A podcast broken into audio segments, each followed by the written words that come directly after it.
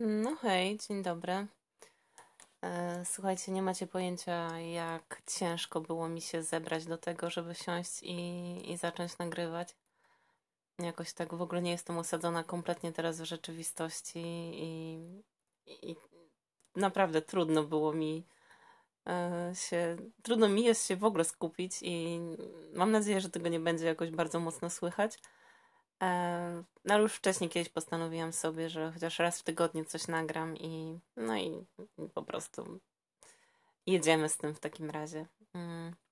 Chciałabym jeszcze wrócić e, znowu do, do, do opowiadania o tym okresie mniej więcej styczeń, luty, marzec, bardziej luty, marzec może, bo dużo się te, wtedy działo tak we mnie, w mojej głowie, wewnętrznie. Bo może o tym jakoś tak za bardzo nie wspominałam.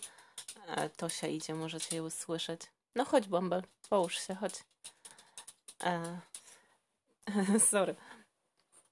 E, bo mówiłam bardziej o tych wydarzeniach, takie, które się działy, chyba, bo też, e, jak wiecie, pewnie ja nie przesłuchuję tych swoich podcastów, jakby jeszcze nie mam tej odwagi w sobie, żeby, żeby słuchać tego swojego głosu. Mam ogromną jakąś, ogromny z tym problem, jakąś taka bariera mi się włącza i, i nie potrafię tego przejść, także ja po prostu to nagrywam i wrzucam i nie edytuję tego, nie, nie przycinam i, i to po prostu sobie leci. Natomiast później się we mnie dzieje wiele rzeczy, które mi wiele daje właśnie te gadanie.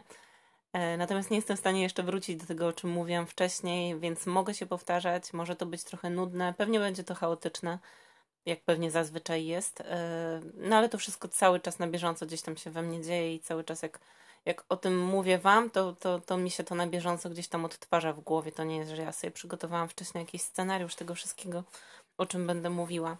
E, No ale tak do rzeczy, bo, bo podejrzewam, że może być tego, może być tego trochę jakby już wiemy, że mm, jestem na siłowni, tak? Chodzę na siłownię, próbuję gdzieś tam walczyć z tym moim bólem tego kręgosłupa, gdzieś zbudować te, te mięśnie.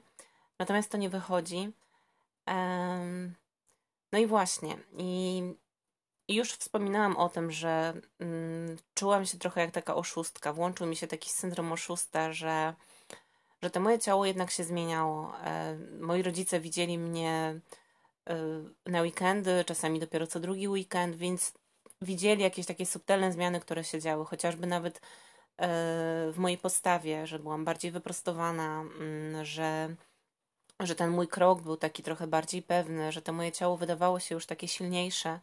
Y, Również mój nastrój y, się zmienił, jakby byłam troszeczkę bardziej aktywna, troszkę bardziej taka energetyczna, trochę radośniejsza może mimo tego całego bólu, to jednak ta energia taka, no taka życiowa, taka witalna gdzieś tam mi powróciła, y, a to z tego powodu, że po prostu zaczęłam jeść i, i fakt, jeszcze tych kalorii nie było super dużo, y, na tyle, na ile powinno być, ale już było ich naprawdę, naprawdę sporo, więc to też już nie było tak, że byłam w jakiejś tam głodówce czy coś takiego. Ja już potem podbiłam te kalorie dosyć wysoko, natomiast nadal je liczyłam i to, był, to, to było bez sensu, no ale o tym jeszcze też będę mówiła.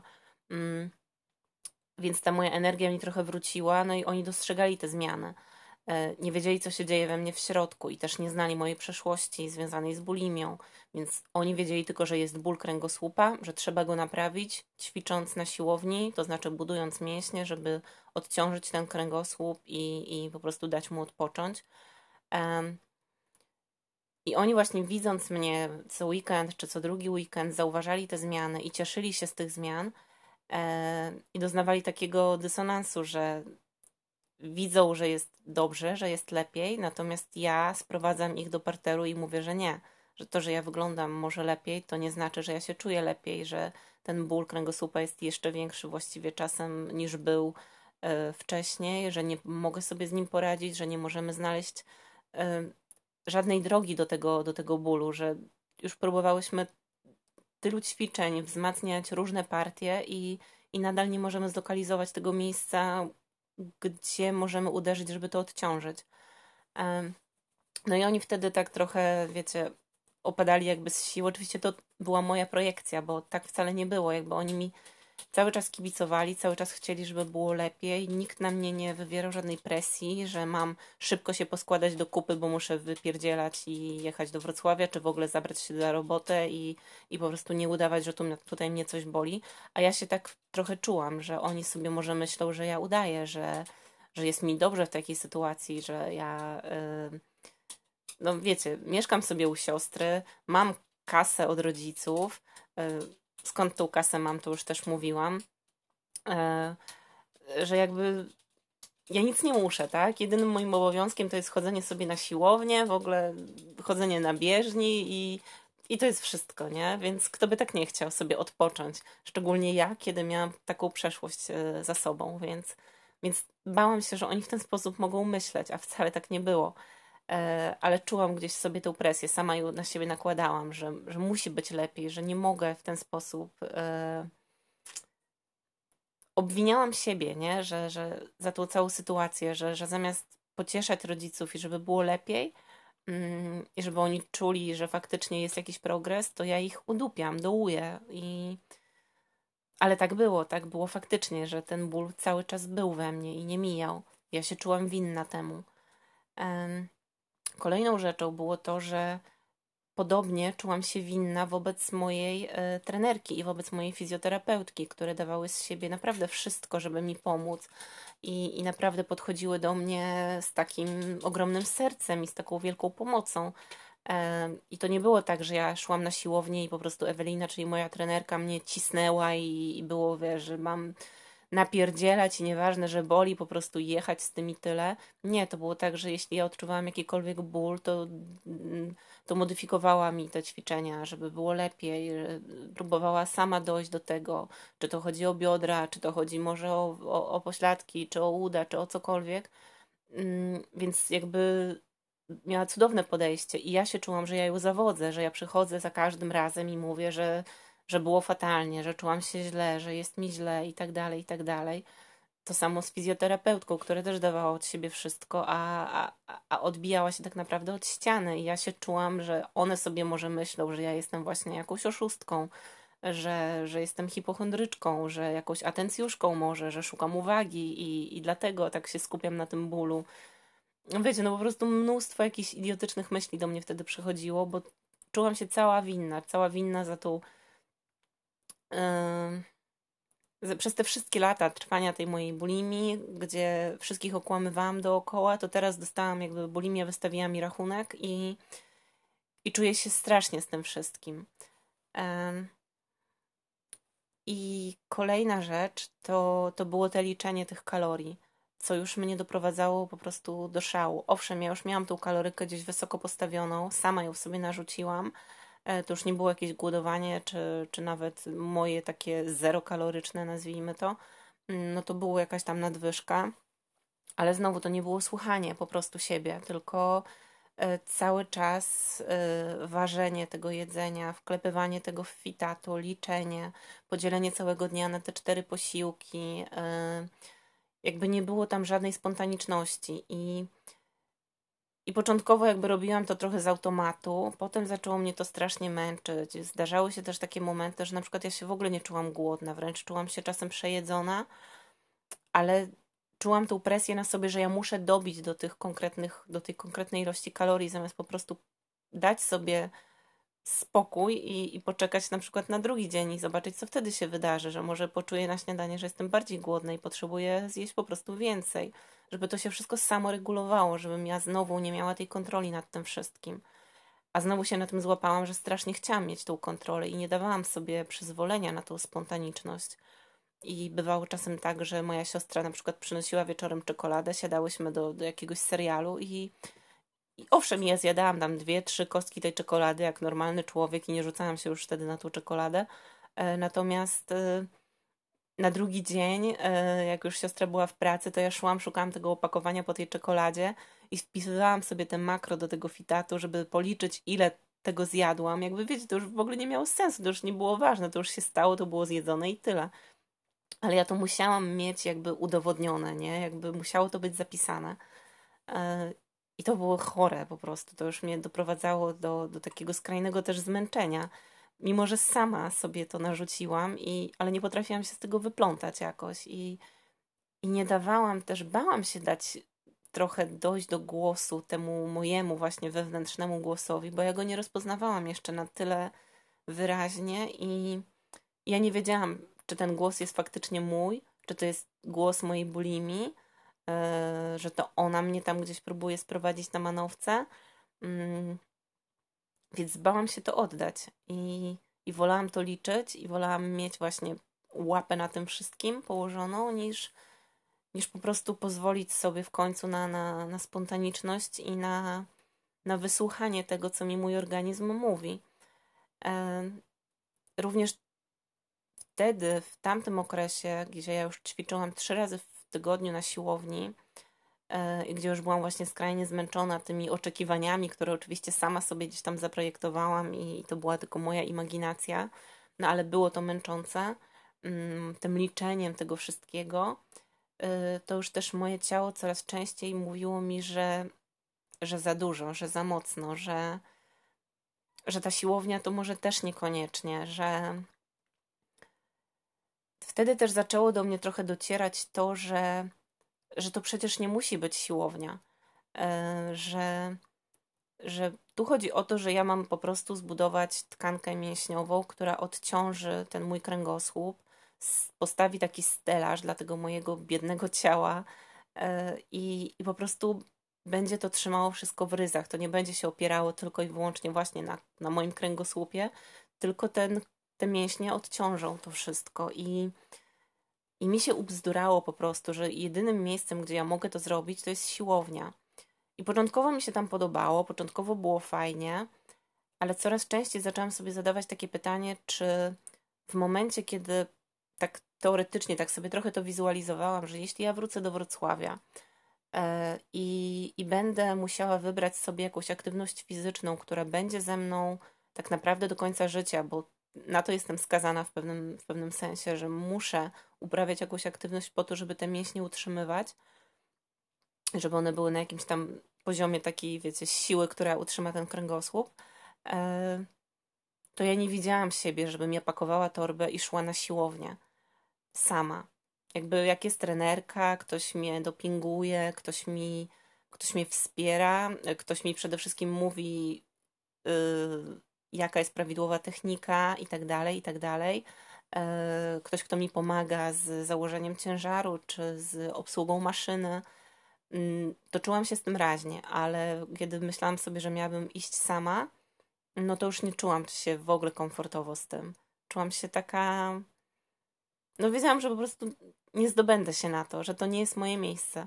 Yy, aktywność fizyczną lubię, zawsze lubiłam i nawet jak byłam bardzo, bardzo mała, to bardzo lubiłam i byłam taką sportsmenką to, to bardziej lubiłam właśnie takie, znaczy teraz bardziej wydaje mi się, że właśnie w jakichś takich grupowych bardziej ćwiczeniach, a, a przez pewien okres y, mojego życia myślałam, y, że takie grupowe właśnie gdzieś tam zajęcia fitness powiedzmy są spoko. Najpierw tak sobie myślałam, Potem, kiedy zaczęłam bardziej się wgłębiać w temat, no to ci wszyscy trenerzy i tak dalej hejtowali to, że w ogóle to jest żaden sport i w ogóle i, i tylko siłownia buduje mięśnie i tak dalej, i tak dalej.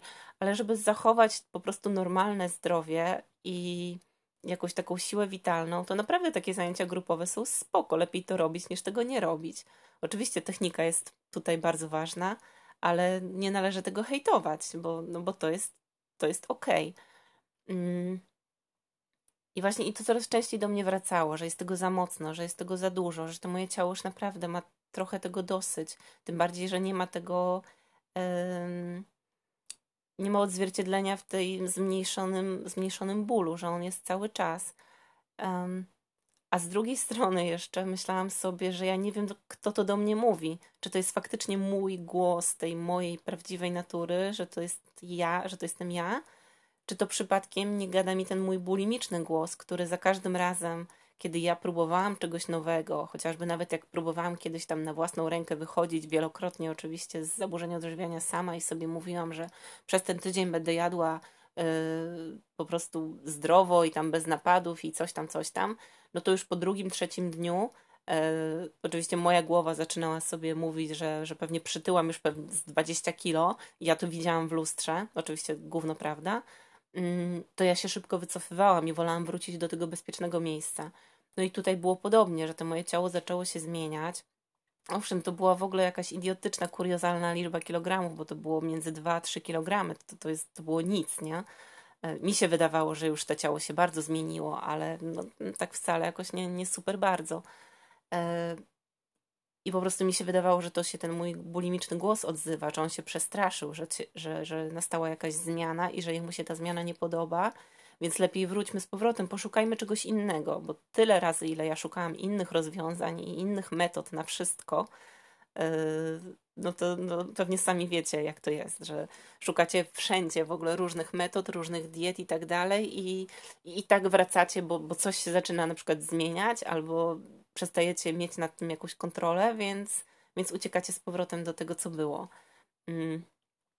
Aha, i jeszcze to, co chciałam, Boże, na, na początku samym podkreślić, to pamiętajcie, że to wszystko, co ja tutaj opowiadam, to to jest tylko i wyłącznie moje doświadczenia i to jest moja droga, wcale nie dobra droga, bo, bo, bo, bo wielokrotnie się wypieprzyłam tam na tej drodze i wpadłam w jakieś potworne błoto, zresztą właśnie o tym tu opowiadam.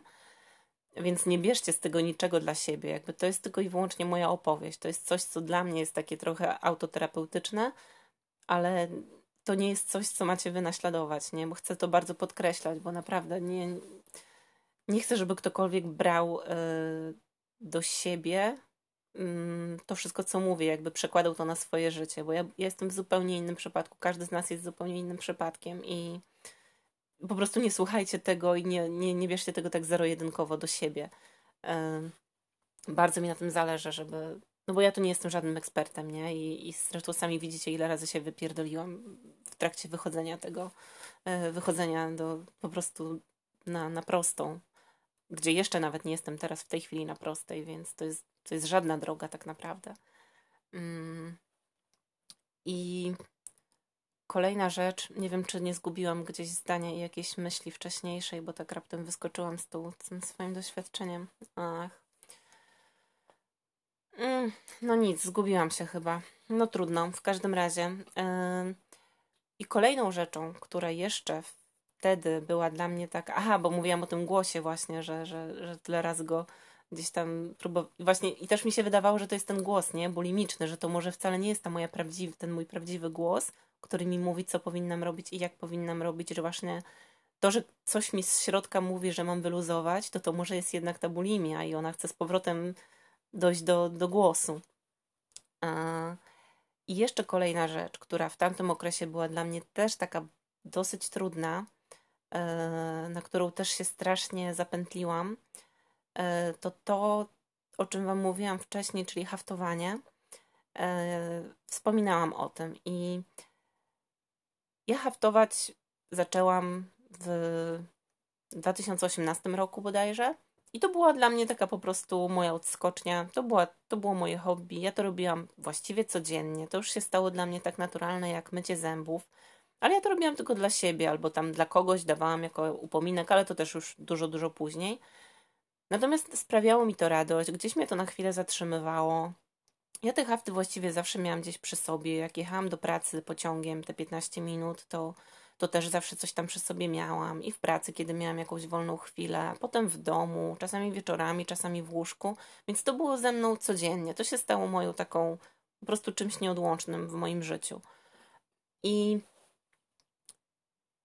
Pochwaliłam się tym właśnie mojej koleżance, o której gdzieś tam Wam mówiłam, która mieszka za granicą. Jest to dziewczyna, która też sama miała ciężkie zaburzenia odżywiania. Przez 15 lat była e, w bulimii, więc mamy. Chciał, chciałam powiedzieć, że podobną drogę, ale absolutnie nie były one w ogóle podobne. E, no i ona dzięki temu, że wyszła, jakby zbudowała na tym trochę swój biznes. E, jest teraz osobą, myślę, rozpoznawalną gdzieś tam w sieci i od razu mówię, że to nie jest Dorota, Dorota Traczyk. Nie, absolutnie nie. E, Dorota jest... E, no Dorota to jest w ogóle encyklopedia moim zdaniem i to jest jedna osoba, do której wszyscy powinniśmy się kierować, kiedy chcemy faktycznie wyjść z zaburzenia odżywiania i jeśli chcemy darmowej wiedzy, to jej podcasty, to to jest po, po prostu kopalnia rad. I ja niby znałam już oczywiście te podcasty, kiedy one się zaczęły pokazywać, natomiast trudno było mi tak do końca mm, wejść w to. Niby wiedziałam, że tak powinno to wyglądać, ale broniłam się bardzo przed tym i szukałam swojej własnej drogi. A potem i tak weszłam na tą drogę, o której mówiła Dorota i mówi Dorota. E, więc, y, ale ta koleżanka moja, y, ona mi wiele w życiu pomogła, bardzo wiele. Jakby ja mam do niej ogromny szacunek i, i też nie chcę, żeby tutaj to wszystko, co teraz powiem, to żeby zabrzmiało jak jakiś, y, nie wiem, hejt, bo nie, bo, bo no bo nie, po prostu, bo, bo nadal uważam, że jest moją bardzo dobrą koleżanką, mm, wręcz można powiedzieć przyjaciółką, chociaż ostatnio gdzieś tam się te kontakty troszeczkę yy, rozluźniły, ale ona też jest bardzo zajętą osobą, więc a ja jestem osobą, która bardzo nie lubi gdzieś tam odzywać się pierwsza, czy w ogóle wpierdzielać się komuś w życie. E, I pokazywała mi od czasu do czasu te, e, te swoje hafty.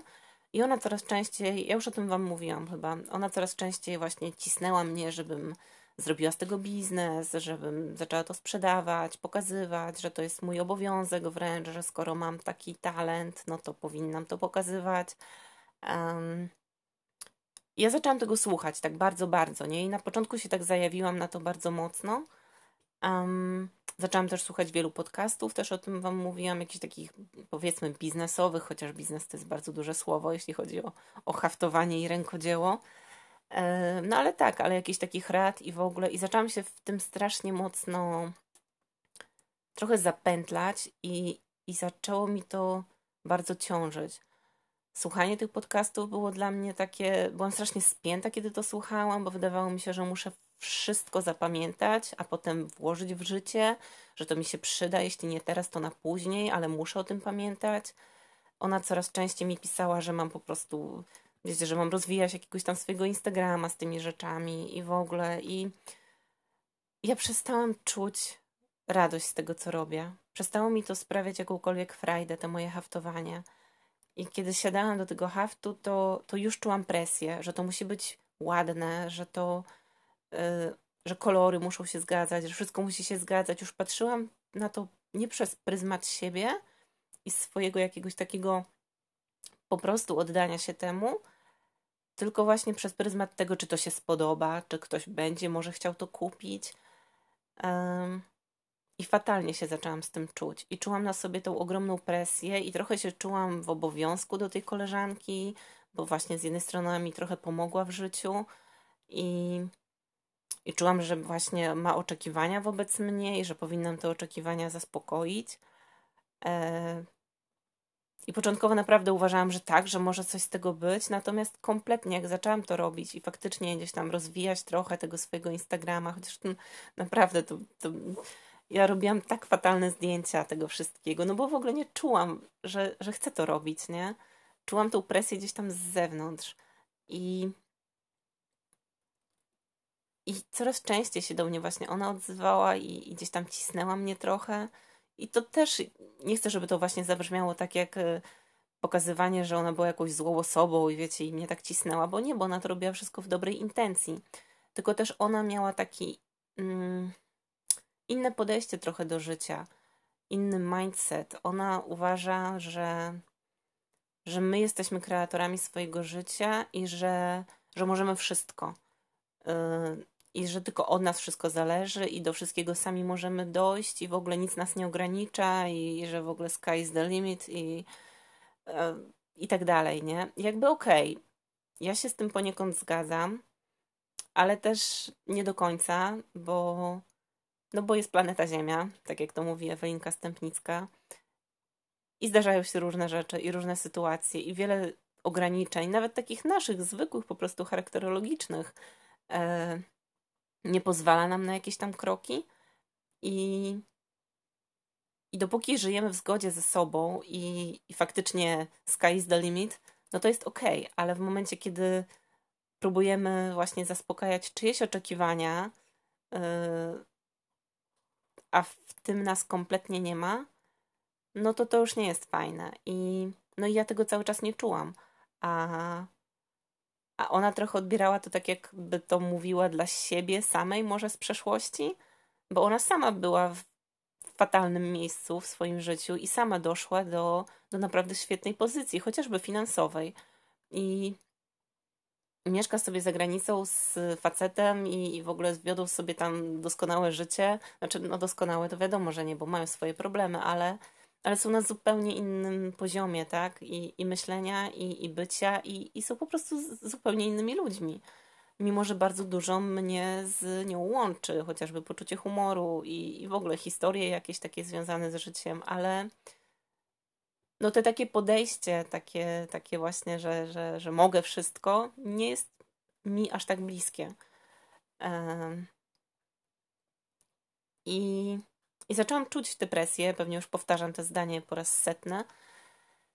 I zaczęło mnie to potwornie męczyć. I właśnie złapałam się na tym, że już te hafty odeszły gdzieś w kąt, że to już nie stało, to już nie było moją rutyną, a kiedy a kiedy siadałam do, do tego haftu, to już czułam właśnie tą presję. I było mi strasznie przykro, bo widziałam tą drogę. Widziałam po prostu, jakby stałam z boku tego i widziałam ten etap, gdzie, gdzie to straciłam. Te, te serce do, do robienia tego wszystkiego. I przestałam w ogóle to robić przez jakiś czas, kompletnie. I jest mi smutno strasznie z tego powodu, bo, bo teraz nawet trudno mi jest do tego wrócić. Ostatnio przeszło mi do głowy, że mogłabym coś zrobić dla mojej siostry na święta, bo jest to jedyna osoba, która jeszcze nie ma niczego ode mnie. I pewnie jej to zrobię. E, ostatnią rzeczą, którą zrobiłam, to jest e, haft dla, dla kogoś, kto jest dla mnie bardzo ważny, ale ten haft jeszcze leży, żeby go spakować, a wykończyć. Mm, o tym chyba też mówiłam. Ale póki co nie chcę się pchać do żadnej pasmanterii, do żadne, na żadne zakupy i po prostu przed szpitalem chcę tu przeżyć w tym domu zamknięta, żebym się nie narażała na jakiekolwiek przeziębienia, czy w ogóle no, jakiekolwiek inne zagrożenie. Więc on jest. I, I też, o Jezu, ile ja przeszłam przez ten haft, żeby go zrobić. To, to trwało kilka miesięcy, wydaje mi się. E, kończyłam, wyrzucałam, e, wściekałam się na siebie, to nadal nie było moje i po prostu czułam się fatalnie z tym aż w końcu na spokojnie go zrobiłam i, i, jest mój. Nie jest doskonały, ale jest w porządku i podoba mi się i jest zrobiony tak naprawdę prosto z serca. Ale znowu ta rutyna takiego haftowania dawno mi minęła i, i bardzo bym chciała, żeby to do mnie wróciło. Mam nadzieję, że wróci. Nie wiem, bo to naprawdę jest takie dla mnie uspokajające mocno.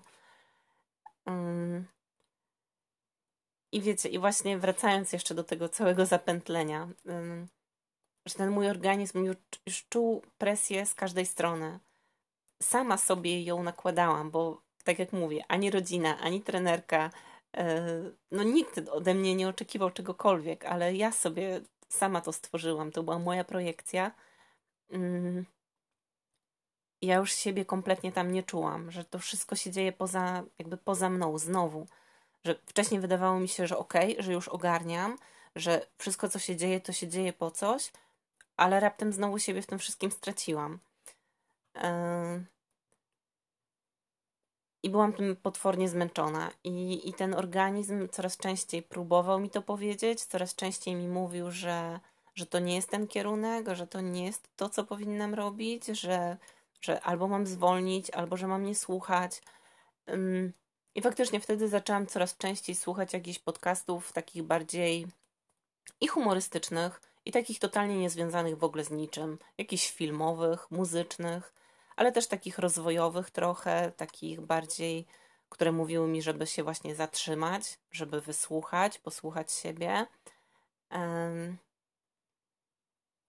I, I zaczynałam tak bardzo powoli i subtelnie słyszeć ten głos swój, już go rozpoznawać gdzieś, tak bardzo cichutko.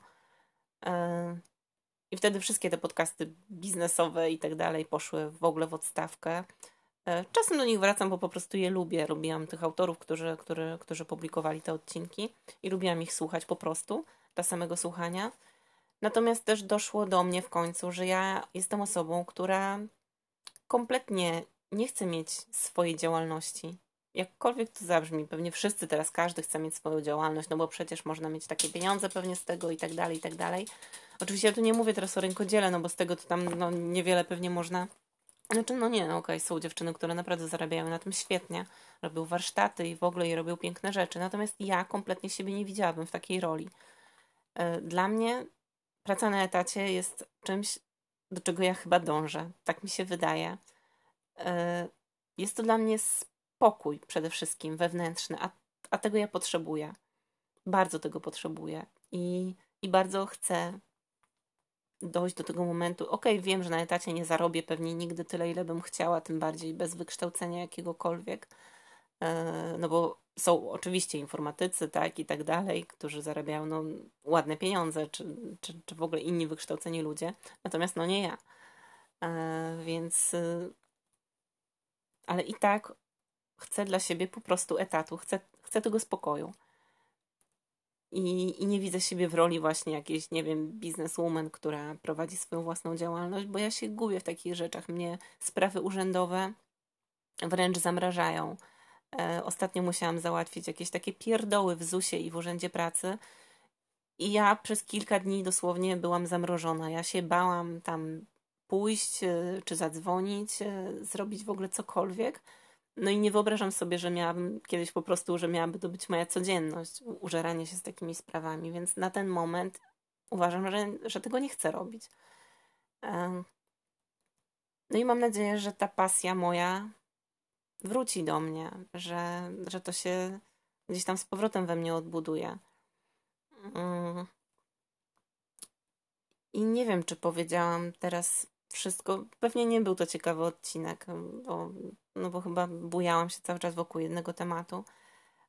Ale chciałam sobie też trochę to jakoś tak wyjaśnić, te moje właśnie takie kompletne, totalne zapętlenie, takie, które po prostu przyszło, nie? W sensie ono, wydawało mi się, że ja mam nad tym jakąś kontrolę, jakąś władzę, a to wszystko inne miało nade mną a czy nie, może źle mówię, jakby inaczej chcę to powiedzieć, a, a inaczej to wybrzmiewa. E, no po prostu nałożyłam sobie zewnętrznych rzeczy strasznie dużo właśnie.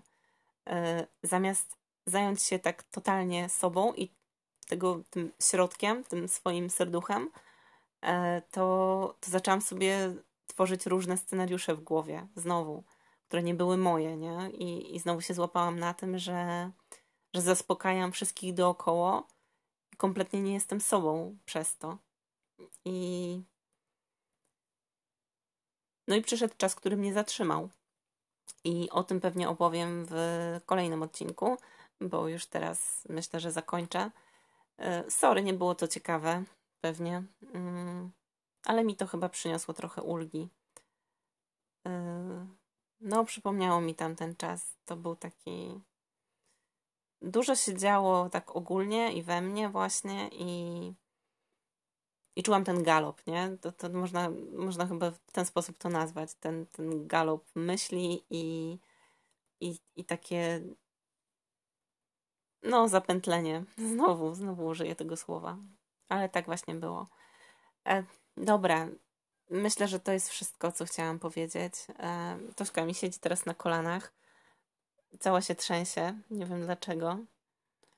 Chyba już, chyba już ma dosyć. Na szczęście ona nie słyszy, więc, więc nie, nie wie, o czym ja tutaj do Was gadam.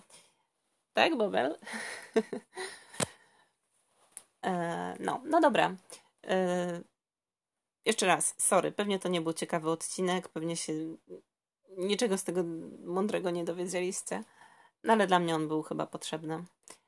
I jeszcze raz, y, jeśli macie do mnie jakieś pytania, mm, sugestie, cokolwiek, mm, to ja Was zapraszam na y, Instagrama, po to on jest, żebyście do mnie pisali y, wiadomości, jeśli tylko chcecie. Jeśli macie jakieś pytania, no to oczywiście, tak jak wcześniej mówiłam, że wszystkie te pytania ja mam pospisywane i, i te odcinki będą się pojawiały, jeśli myślę pewnie dopiero po szpitalu będę mogła zebrać gdzieś tam do kupy te swoje, tą swoją głowę, e, żeby Wam poopowiadać i poodpowiadać na te pytania takie, takie po prostu szerzej, e, szersze i, i takie większe.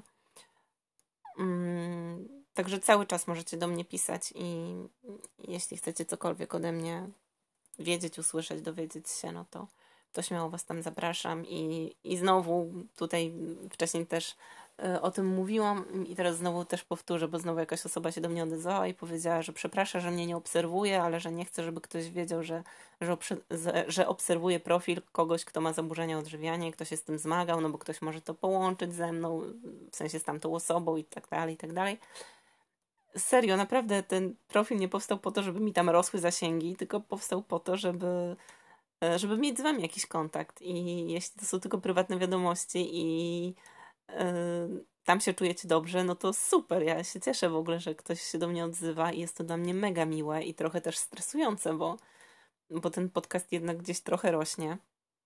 Tych odsłuchań jest yy, znowu coraz więcej. Dziwi mnie to bardzo, stresuje mnie to bardzo, trochę mnie to zamyka. No ale i tak siadam i gadam, więc, więc, więc dziękuję Wam bardzo, że w ogóle tego słuchacie. Jest mi strasznie miło. No dobra, nie będę już przeciągała. Za tydzień, nie wiem, na pewno postaram się nagrać jeszcze coś w przyszłym tygodniu, jeszcze przed szpitalem, bo w, już pewnie w piątek, chyba w piątek idę na, na COVID, to znaczy na, na badania, na testy. Nie, w sobotę. No, w sobotę będę miała testy, a 16 idę do szpitala, także, także jeszcze troszkę ponad tydzień. E, no to może coś wrzucę jeszcze w przyszłym tygodniu. Zobaczę, jak się będę czuła, czy będę w stanie w ogóle poskładać się do kupy. E, no a póki co życzę Wam dobrego piątku, bo dzisiaj jest, akurat w tej chwili jest piątek. E, no nic, trzymajcie się, dbajcie o siebie bardzo, bardzo, bardzo, bardzo mocno. Przede wszystkim o siebie, o swoich bliskich również. I no i cóż, do usłyszenia. Trzymajcie się, papa. You